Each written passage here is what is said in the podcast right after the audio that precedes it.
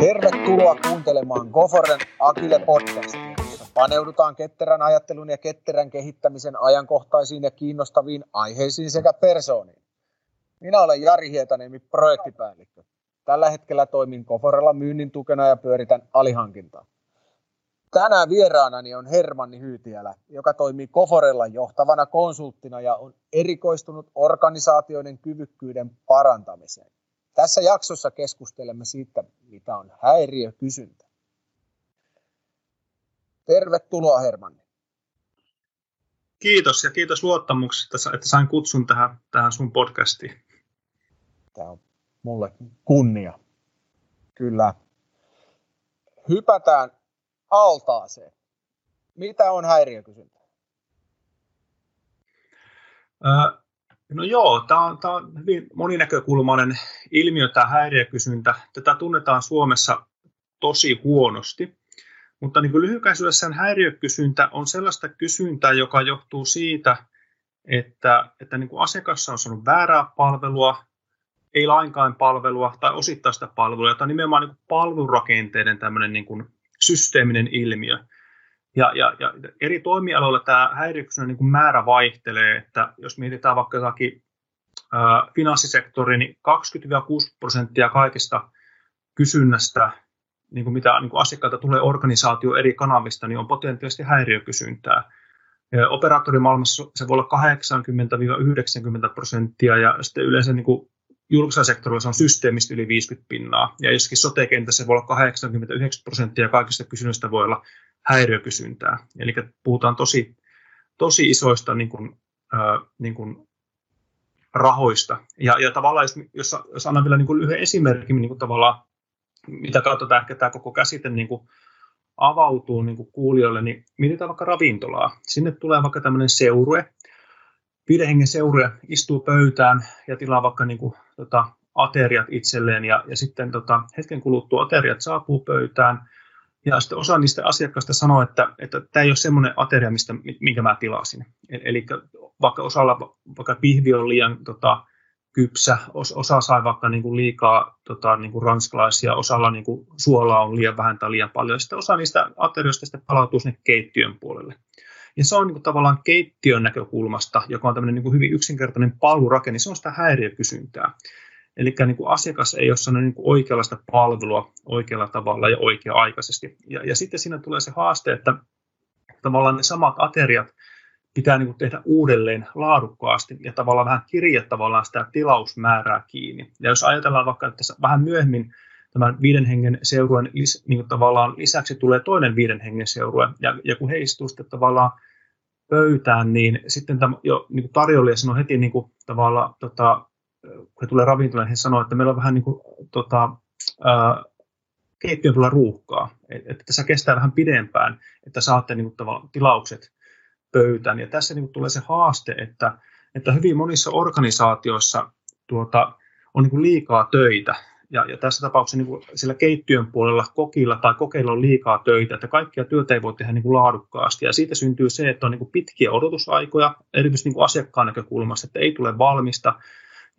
Ja erityisesti sitten niin kuin, tavallaan se näkyy myös niin kuin liiketoiminnassa, usein niin organisaatio tekevän lopputulemia, ja sitten usein siitä seuraa tietenkin se, että työntekijät ovat väsyneitä, ja sitten huono ilmapiiri saattaa olla työntekijän keskuudessa, ja sitten lopulta niin kustannukset nousee. Tämä on niin hyvin lyhyt kiteytys häiriökysymys. No, tuohon on helppo peilata sitä sit siellä terveydenhuollon puolella, että kestää kauan päästä sinne henkilölle asti, joka sitten ratkaisee sen mun ongelman. Että siellä voi olla monta sellaista porrasta, mitkä on heille tärkeitä, mutta voi olla sairaanhoitaja ja lääkäri, ja sitten on vasta jonkinlainen erikoislääkäri, joka lopulta sitten ratkaisee sen mun ongelman. Ja mikään ei tuota mulle lisäarvoa, vaikka kyllä, ne on kyllä niiden järjestelmälle varmasti tärkeitä. Kyllä joo, ja tämä on usein niin tavallaan tämä haaste, niin kuin palvelurakenteissa ja palveluorganisaatioissa me niin kuin ensin niin kuin organisoidaan professio- ja valtarakenne keskeisesti. Ja sitten sanotaan, että asiakas on keskiössä. Ja usein sitten aletaan niin kuin luomaan erilaisia tämmöisiä, niin kuin aletaan puhumaan niin kuin horisontaalista tai vertikaalisista integraatiosta. Ja usein niin kuin erilaiset IT-järjestelmät, potilastietojärjestelmät, niin kuin ajatellaan, että he, niin kuin nämä niin kuin tavallaan liimaa niin kuin tavallaan sitä, tai luo sitä asiakaslähtöisyyttä, mutta sitä niin kuin fundamentaalista valuvikaa tavallaan nämä ei korvaa. Että me ollaan niin kuin organisoiduttu niin kuin väärästä näkökulmasta, että pitäisi enemmän niin kuin pystyä organisoitumaan niin kuin asiakkaan näkökulmasta tarvekeskeisesti ja tavallaan pystyä kohtaamaan siinä niin kuin asiakaskontaktissa, ensimmäisessä asiakaskontaktissa niin kutsuttu asiakkaan nominaalinen, eli hyväksyttävä arvo, eli ymmärretään sitä, että mitä asiakas haluaa, miten ja miksi. Ja kun näin tapahtuu, niin tavallaan sitä häiriökysyntää ei synny. Ja tämä on tosi tärkeä niin tavallaan niin kuin organisoitumisen periaate, erityisesti niin palvelurakenteessa. Mm. Ja tähän liittyy myös tavallaan sitten se, että kun usein niin kuin omassa työssä näen sillä tavalla, että usein organisaatiot tänä päivänä niin kuin painii tämmöisen kolmen näkökulman kanssa. Yksi on kustannustehokkuuden parantaminen, yksi on asiakaskokemuksen kehittäminen ja sitten on työntekijäkokemuksen kehittäminen. Ja tavallaan sitten usein haetaan vähän vääriä ratkaisuja tai vääriä lääkkeitä näiden systeemisten ongelmien kehittämiseen. Ja yksi on esimerkiksi agile, että pyritään tekemään asioita nopeammin tai saadaan nopeammin valmiiksi tai pyritään samaan asiakaskokemusta paremmaksi tai pyritään tekemään kustannustehokkaasti asiakkaita, niin se agile-interventiot usein on se yksi tapa, miten asioita pyritään ratkaisemaan, mutta se ei näitä systeemisiä organisoitumiseen liittyviä valuvikoja pysty valitettavasti korjaamaan. Miten sen sitten tunnistaa? No sen tunnistaa sillä tavalla, että tavallaan usein just on niin kuin enemmän tekemistä kuin tekijöitä. Ja mehän niin kuin ajatellaan sillä tavalla, että jos meillä on enemmän tekemistä kuin tekijöitä, me ajatellaan, että se on niin kuin resurssiongelma. Ja tavallaan, että on liian vähän kapasiteettia. Mutta harvemmin osataan tavallaan kyseenalaistaa sitä kaikkia työtä, mitä meille tulee, että onko se semmoista työtä, mitä meidän pitäisi lähtökohtaisesti tehdä niin kuin lainkaan. Ja se on tärkeää ymmärtää just, että jos mietitään vaikka niin sitä ravintola-esimerkkiä, niin ravintolaankin tulee kahta erilaista niin kuin, tavallaan tarvetta. Ensimmäistä niin kuin sitä value demandia, sitä arvokysyntää, miksi niin kuin ravintola on olemassa in the first place. Ja sitten on sitä failure demandia, eli sitä häiriökysyntää, mikä johtuu siitä, että se palvelurakenne ei ole pystynyt tavallaan asiakkaan tarpeita kohtaamaan oikealla tavalla, oikea-aikaisesti ja niin tavallaan se on tärkeä erotella, että niin kuin tavallaan jokaisen palvelurakenteeseen tulee kahdenlaista työtä, ja tavallaan se häiriökysyntä, failure demand, on sitä kysyntää, mitä pitäisi pystyä systeemisesti niin kuin vähentämään, mutta usein se niin kuin tavallaan näkyy sillä tavalla, että on niin kuin liian pitkät jonotusajat, liikaa tekemistä, työntekijät on niin kuin väsyneitä, ja niin kuin kustannustehokkuus on, niin kuin menee koko ajan huonompaan suuntaan, tai ylipäätään kokonaiskustannukset nousee. Tämä on yleensä niitä selkeä indikaattoreita, erityisesti palvelusektorilla. Miten tuohon sit voi pureutua? No lyhyesti sanottuna tavallaan muuttamalla sitä organisoitumisen logiikkaa. Eli se perushaaste on se, että me organisoidutaan tavallaan valmistavan teollisuuden oppien mukaisesti palvelurakenteiden saralla. Ja tavallaan miten me ajatellaan palvelurakenteiden tuotantoon, se pohjautuu lyhyesti sanottuna tämmöiseen niin kuin tehokkuuteen. Eli mitä enemmän me tuotetaan asioita, niin sen parempi. Mutta se haaste tavallaan niin kuin palveluiden saralla on just se, että se on niin kuin systeeminen yhteys kysynnän ja tarjonnan välillä. Eli pitää ymmärtää niin kuin kysyntää kontekstissa, eli sitä asiakkaan nominaalista arvoa, mitä asiakas haluaa, miten ja miksi, jotta voidaan tarkoituksenmukaisesti niin kuin tavallaan sitä tarjontaa sitten niin kuin tarjota sille asiakkaalle. Ja tässä on tosiaan niin kuin keskeinen riippuvuus, eli systeeminen yhteys. Ja tämä on niin kuin sitä tuloksellisuutta tavallaan niin kuin oikeasti palvelurakenteiden saralla. Eli tämmöistä niin kutsuttua vuorovaikutuskyvykkyyttä, ei pelkästään niin kuin tavallaan sitä niin kuin tuottamisen tehokkuutta, vaan vuorovaikutuskyvykkyyttä, jotta se asiakkaan nominaalinen arvo kohdataan, ja sitä kautta ne kokonaiskustannukset alkaa laskemaan, kustannustehokkuus paranee, ja niin kuin tavallaan sitten se asiakaskokemus paranee, ja kun työtä on sitten vähemmän, niin todennäköisesti myös työntekijäkokemus paranee myös. Mm. Voisiko sitten ajatella, että tämä ketterän kehityksen kokeilemalla eteneminen. Et jos asiakas toivoo tehtävän jotain suurta, niin sit pienillä kokeilulla kokeillaan ja niin kuin tökitään, että no, onko se nyt varmasti sitten, ollaanko varmasti ymmärretty se asiakkaan tavoite oikein. Niin, onko se sitten niin kuin yksi työkalu tuohon? No joo, periaatteessa siis Agilessa on paljon hyvää ja se manifesto on niin kuin tosi hyvä tavallaan, että mitä niin kuin sillä manifestolla haetaan. Se ehkä, niin kuin, mikä sitten niin kuin ehkä Agile-maailmassa on niin kuin ehkä niin kuin ollut haastavaa, on just tavallaan minkälainen niin koulutustarjonta niin kuin näiden ympärille on muodostunut. Ja tavallaan jos mietitään niin kuin interventiot, vaikuttavuutta, että, niin kuin, tavallaan, että he koulutetaan henkilöstöä vaikka niin kuin tiettyyn metodologiaan, niin se ei välttämättä muuta hirveästi tavallaan se organisaation tapaa toimia loppupelissä. Ja tällä usein tällä Agilella niin kuin haetaan sitä niin kuin kustannussäästöä ja tai asiakaskokemuksen parantamista ja tai työntekijäkokemuksen parantamista, mutta Agilessa on se hyvä tavallaan se perusajatus, että integroidaan tavallaan sitä päätöksentekoa niin kuin arjen työhön mahdollisimman lähelle. Eli tavallaan se työni on nelikenttä, niin kuin tietotoiminta, palaute ja vastuu tulee niin kuin siihen niin kuin arjen työhön ja erityisesti miettii niin kuin, palvelurakenteissa, niin tavallaan, jotta sitä häiriökysyntää voidaan vähentää ja sitä asiakkaan nominaalista arvoa niin kuin kohdata kontekstissa niin vuorovaikutuksellisena kyvykkyyttä, niin tavallaan just tämä nelikenttä pitää niin kuin integroida siihen arjen työhön, koska me ollaan opittu siihen, että tavallaan se päätöksenteko on eriytetty työstä, että arjessa tehdään jotakin asioita ja jossakin muulla tehdään työtä kuin arjessa.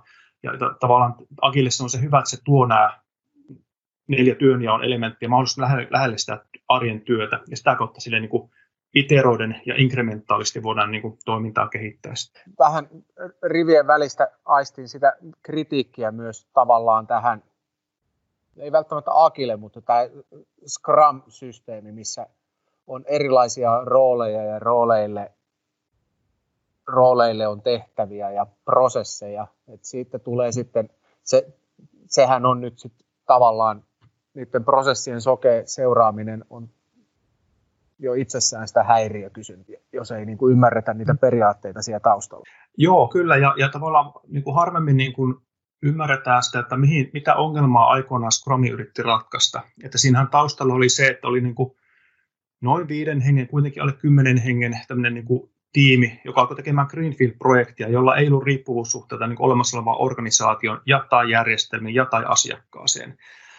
Ja tavallaan sitten niin kuin Scrumissa niin kuin ehkä just niin kuin ajatuksena niin kuin on se, miten niin kuin usein organisaatiossa tehdään niin kuin muutoksia hyvin usein edelleen, että kaikille samalla tavalla ja samanaikaisesti. Ja puhutaan tämmöistä niin kuin agile-transformaatiosta.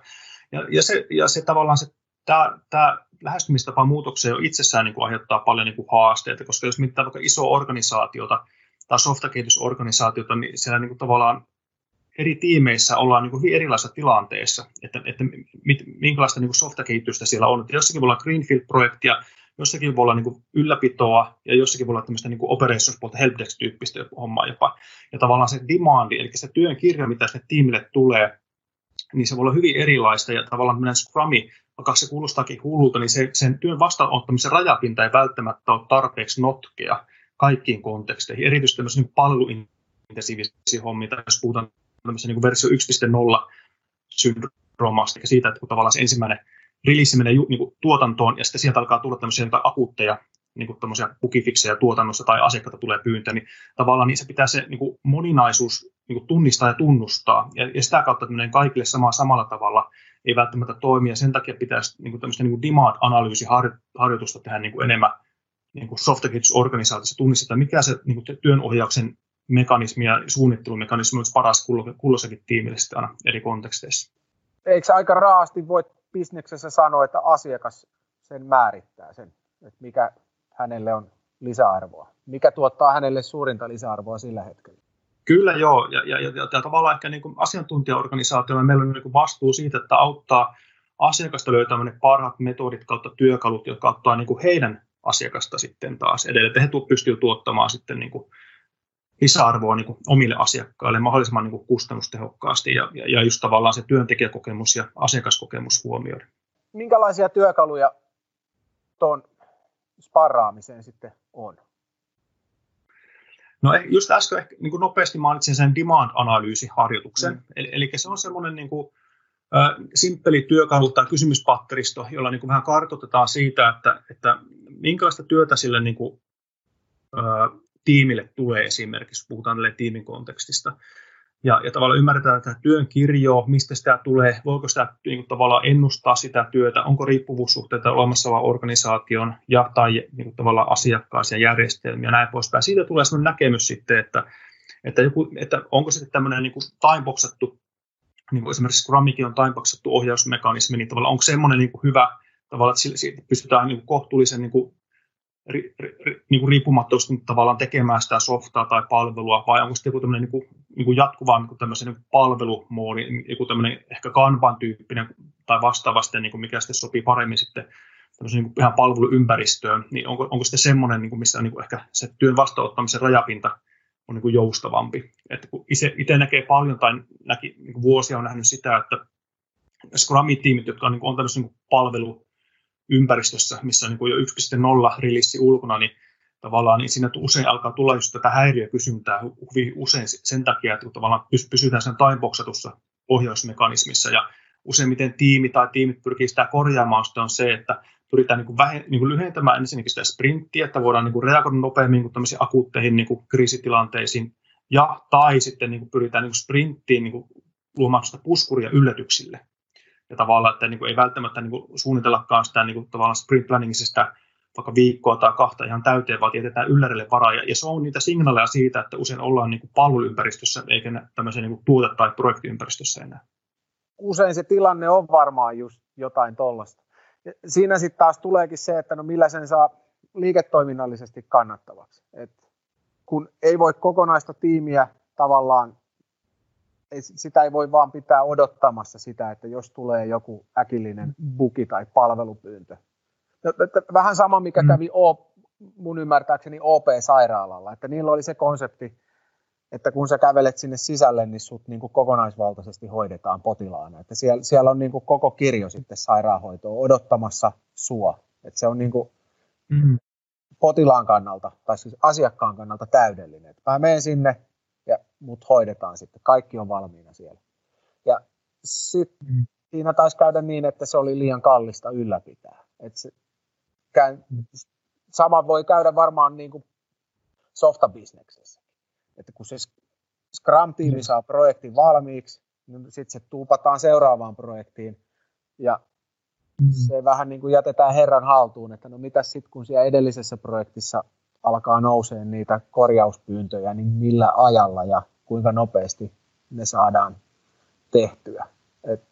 Et kun kyllä. Sille porukalle on jo muuta tekemistä. Kyllä joo, ja tavallaan tuossakin pitäisi niinku huomioida yleensä tuossa niinku tiimitason metodologiassa se, niinku, se elinkaarinäkökulma, että missä vaiheessa niinku tavallaan tiimi on niinku tavallaan, tai ohjelmisto niinku on siinä, tai palvelu on siinä niinku elinkaaressa. Ja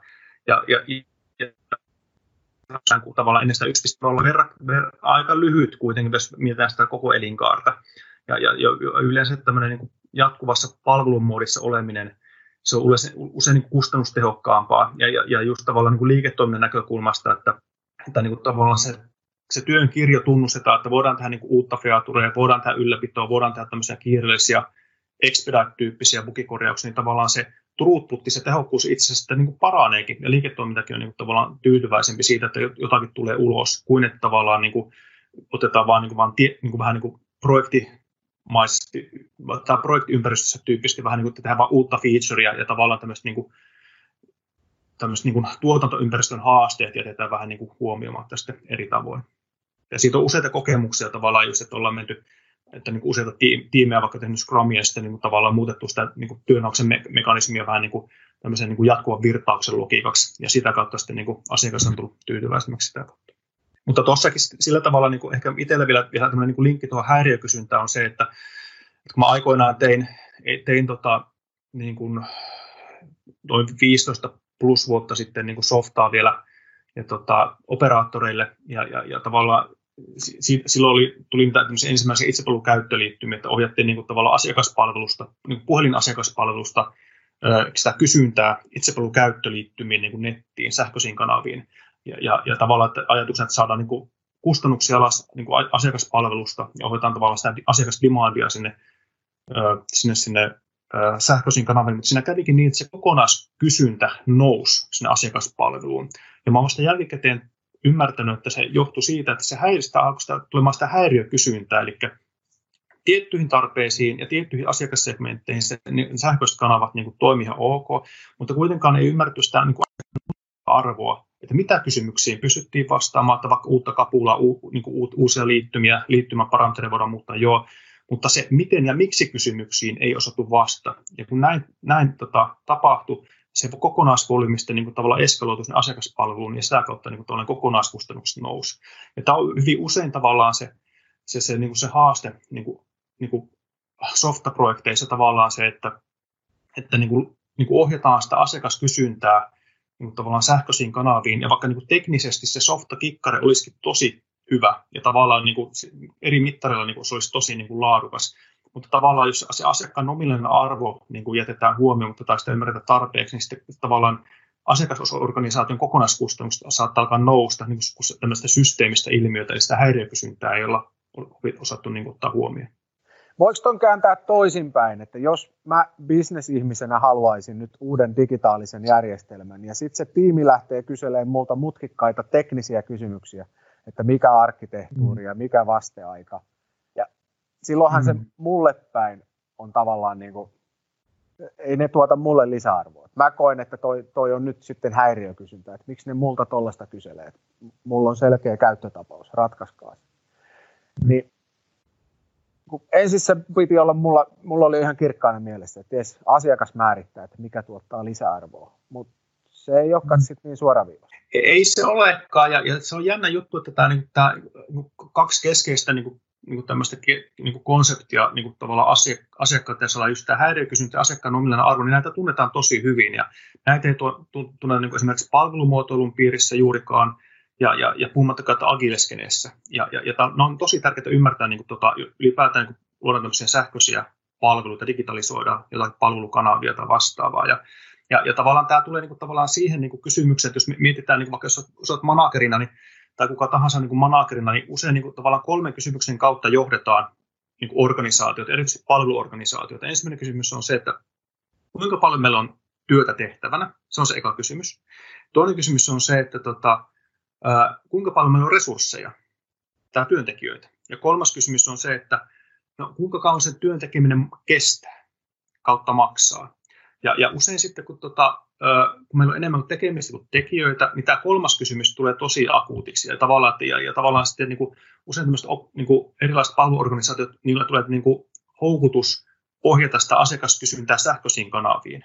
Ja tavallaan se on tärkeää ymmärtää, että tämmöinen sähköinen kanava, niin se on kaikille samalla tavalla, tietyllä variaatiolla, mutta kuitenkin, että ohjataan koko asiakassegmentti pyritään, kaikki asiakkaat pyritään ohjelmaan tiettyyn sähköiseen kanavaan, niin usein käy niin, että asiakkaan nominaalista arvoa ei pystytä tavallaan kohtaamaan, ja se taas synnyttää lisää sitä häiriökysyntää, eli tavallaan tehdään tehokkaasti semmoisia asioita, joita ei pitäisi lähtökohtaisesti tehdä ollenkaan.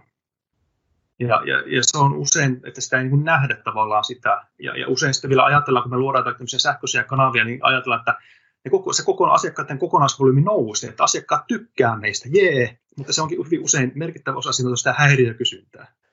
Joo, ton itse asiassa huomaa aika nopeasti, jos nyt, mikähän nois, ajoin autokollarin kiven kanssa, kiven vika mun mielestä, mutta kuitenkin.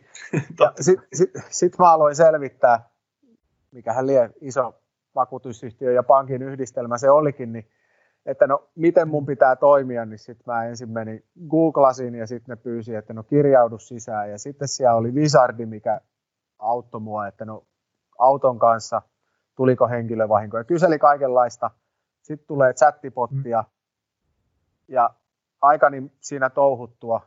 Taisin pariin kertaankin vielä, kännykällä oli vaikeaa, niin sitten yritin uudestaan tietokoneella. Ja sitten lopuksi siellä on puhelinnumero, että soita tonne. Jotenkin, että jos olisi vaan heti ollut se puhelinnumero, niin se olisi ollut kauhean kätevää. Ja voi olla, että mä asiakkaana vaan toimin tyhmästi, niin kuin asiakkaat usein toimii. Ja nyt sitten tietäisin, että sehän on hyvin suoraviivasta, että en edes katso sieltä järjestelmistä, vaan soitan suoraan. Mutta ne järjestelmät sinne on kuitenkin luotu, ja joku ajatus siinä on ollut, että nämä tuottaa lisäarvoa loppukäyttäjälle, ja näin ei nyt käynyt. Arkielämästä tuollaisia esimerkkejä on ihan rajattomasti. Kyllä. Ja sitten kun tämä häiriökysyntä käsitteen niin kun avaa, niin sehän on kaikilla yleensä kokemusta siitä. Ja tavallaan se asiakkaan nominaalinen arvokin, niin kun tavallaan mitä kuvasit tuossa, niin sekin on niin kun tavallaan niin kuin helppo ilmentää, että sulla olisi varmaan ollut helpompaa se, että sulla olisi vaan niin kuin nopeasti löytänyt sen yhden numeron, jos tästä joku tämmöinen asiantunteva henkilö olisi niin kuin voinut yhdellä puhelinsoitolla niin kuin ratkaista koko homman, ja sitten se olisi tehnyt asian hoitoon sitten sillä. Kyllä. Mutta tämä usein johtuu siitä, että tavallaan asiakkaat, niin kuin organisaatiot on niin kuin tavallaan organisoidut tietyllä tavalla, niin tälle professio- ja valtarakenne keskeisesti, ja tavallaan ei tarve keskeisesti, mikä on niin kuin tavallaan niin kuin asiakkaan näkökulmasta hyvin oleellista, ja kun näin on, niin tavallaan niin kuin asiakkaat ohjataan tiettyyn putkeen menemään, ja tavallaan, ja vielä kun siinä on IT niin usein avustavana, niin tavallaan niin standardoidaan se palvelu ja keskitetään se palvelu, ja usein sitten tavallaan, kun näin jo pelkästään näin tehdään, niin se niin heikentää sitä asiakaskokemusta ja se asiakkaan nominaalinen arvo, mitä, miten ja miksi ohitetaan, ja sitten alkaa syntymään häiriö. Tapahtuu tosi, jos nyt vielä siellä terveydenhuollossa rämmitään, niin mun mielestä se Apotti on hyvä esimerkki tästä, että siinä on off-the-shelf-tuote, missä on valmiit käyttöliittymät tietyille terveydenhuollon aloille. Ja sitten niitä vähän modataan, että ne sopii sitten tänne skandinaaviseen ympäristöön. Periaatteessa tarjotaan niin kuin ihan kiinteeseen nyt hierarkiaan kiinteä läystäke siihen päälle. Ja nyt sitten se käytäntö onkin ihan muuta, että ne loppukäyttäjät on niin kuin ihan hädissään. Että tämä ei millään tavalla vastaa siihen mun tarpeeseen. Kyllä. Ja tavallaan toi sote-kenttä, niin se on niinku hyvä esimerkki tämmöistä niinku front office, back office organisoitumista, että niinku meillä perusterveydenhuolto on sitä front office puolta, ja sitten niinku back officessa on niinku erikoissairaanhoito, erikoisalat, ja se, että tunnetusti tämä front office, back office organisoituminen, niin se lisää sitä häiriökysyntää, ja, eli toisaalta lisää kustannuksia, ja vielä sitten usein niin kuin tässä etulinjassa perusterveydenhuollolla ja sitten erikoissairaanhoidossa, niin tavallaan missä back office-puolella, niillä on eri insentiivit. Tulee just niin ikäviä tilanteita, että mennään ensin perusterveydenhuollon puolelle, ja sitten käydään jossakin niin erikoissairaanhoidon saralla, sitten palataan takaisin perusterveydenhuollon puolelle, ja taas tulee uusi lähete, lähdetään takaisin tänne niin toiseen erikoisalalle erikoissairaanhoitoon, ja tämä niin tämmöinen pyöritään niin sen limpotilassa, ja asiakaskokemus on ihan järkyttävää, ja kustannukset nousee, ja se työllistää niin tavallaan asiantuntijoita sitten sote-kentässä, niin tämä on tämä perushaaste tällä hetkellä tavallaan tuossa niin kuin sote-kentässä, että tämmöinen niin kuin tämä organisoitumisen niin kuin kaksikerroksellisuus, että ei ole todellakaan niin kuin asiakaslähtöistä, mutta tämä on just niin kuin tavallaan professiokeskeistä, ja tavallaan just se, että niin kuin ollaan ajateltu, että niin kuin tavallaan etulinjassa on tietynlaista osaamista, ja takalinjassa on sitten ne syväosaamiset, ja useinhan tällä tavalla niin kuin tavallaan toimitaan niin kuin organisaatioissakin, että etulinjassa on tietynlaista geneeristä osaamista, ja sitten sä tavallaan vähän asiakkaalta piilossa on ne syväosaajat. Ja tavallaan ajatellaan, että tämä on kustannustehokasta, mutta se ei välttämättä todellakaan ole niin. Ja siinähän tavallaan suojataan sit sitä syväosaajien työkuormaa, että se ei jotenkin ihan räjähtä. Mutta se usein sit se onkin niin tämä niinku paradoksi, että niinku, jos puhutaan tälleen niinku systeemiteoreettisesti, niin siinä etulinjassa pitäisi olla se paras osaaminen. Koska jos ajatellaan, että on just tämmöinen niin kuin homogeeninen palurajapinta, johon tulee tämmöistä heterogeenista kysyntää, niin se systeemi pystyy huonosti absorboimaan, eli imemään sisään sitä heterogeenista kysyntää. Mutta siinä etulinjassa pitäisi olla se kaikista kovin osaaminen, jotta sitä häiriökysyntää eri muodossa ei syntyisi. Koska se häiriökysyntä, niin kuin tavallaan se metodi, millä häiriökysyntää tosiaan pystytään vähentämään, on se, että oikea-aikaisesti oikeat ongelmat ratkaistaan oikein. No, mitkä ne teesit on? Millä tilannetta voidaan parantaa? Pohjimmilta se vaatii niin kuin ajattelun muuttamista, eli pois oppimista. Ja se, mitä me ehkä nyt tässä ollaan niin kuin tehty yhdessä tässä podcastissa, niin, se, niin kuin ollaan herätetty uteliaisuutta. Eli tämmöinen niin kuin uteliaisuuden herättäminen usein tavallaan se ensimmäinen vaihe, että, niin kuin, että ihminen voi alkaa niin kuin ajattelemaan eri tavalla asioista. Ja tämmöinen niin kuin rationaalinen argumentointi eri muodoissa, niin kuin puhuminen, coachausluennot, niin se harvoin muuttaa ihmisten normistoa, niin tavallaan tämä niin kuin uteliaisuuden herättäminen, kirjoittaminen, puhuminen, niin se herättää uteliaisuutta, ja se auttaa niin kuin ihmisiä niin kuin alkaa miettimään esimerkiksi muun muassa, että no miten sitä palvelurakenteen tuloksellisuutta oikeasti pitäisi niin kuin hahmottaa tälle systeemisessä niin kuin maailmassa. Onko se vaan niin kuin asioiden tehokkaista tuottamista, vai onko se tämmöistä niin kuin vuorovaikutuskyvykkyyttä kohdata niin kuin asiakkaan niin kuin tarpeet kontekstissa, ja sen mukaan sitten vasta niin kuin tarjota sitä tarkoituksenmukaista tarjontaa. Se, miten me niin kuin hahmotetaan asioita, niin se on tosi tärkeää, koska se määrittää meidän keinovalikoimat. Ja just tavallaan se, että just tämän niin kuin palvelurakenteiden niin kuin tuloksellisuuden hahmottaminen, niin miten me tähän asti ollaan tehty, niin se ei välttämättä toimi tämmöisessä niin kuin systeemissä maailmassa, missä niin kuin tavallaan se keskinäisriippuvuus asiakkaiden tarpeeseen on niin kuin oleellista. Eli tavallaan se matchmaking tarpeiden ja tarpeen välillä on tosi tärkeää, ja sitä kautta tulee se kustannustehokkuus, asiakaskokemus paranee ja työntekijäkokemus paranee. Että se pelkästään tämmöinen niin kuin yksi metodologia, vaikka niin kuin agile, niin se ei näitä systeemitason valuvikoja valitettavasti pysty korjaamaan.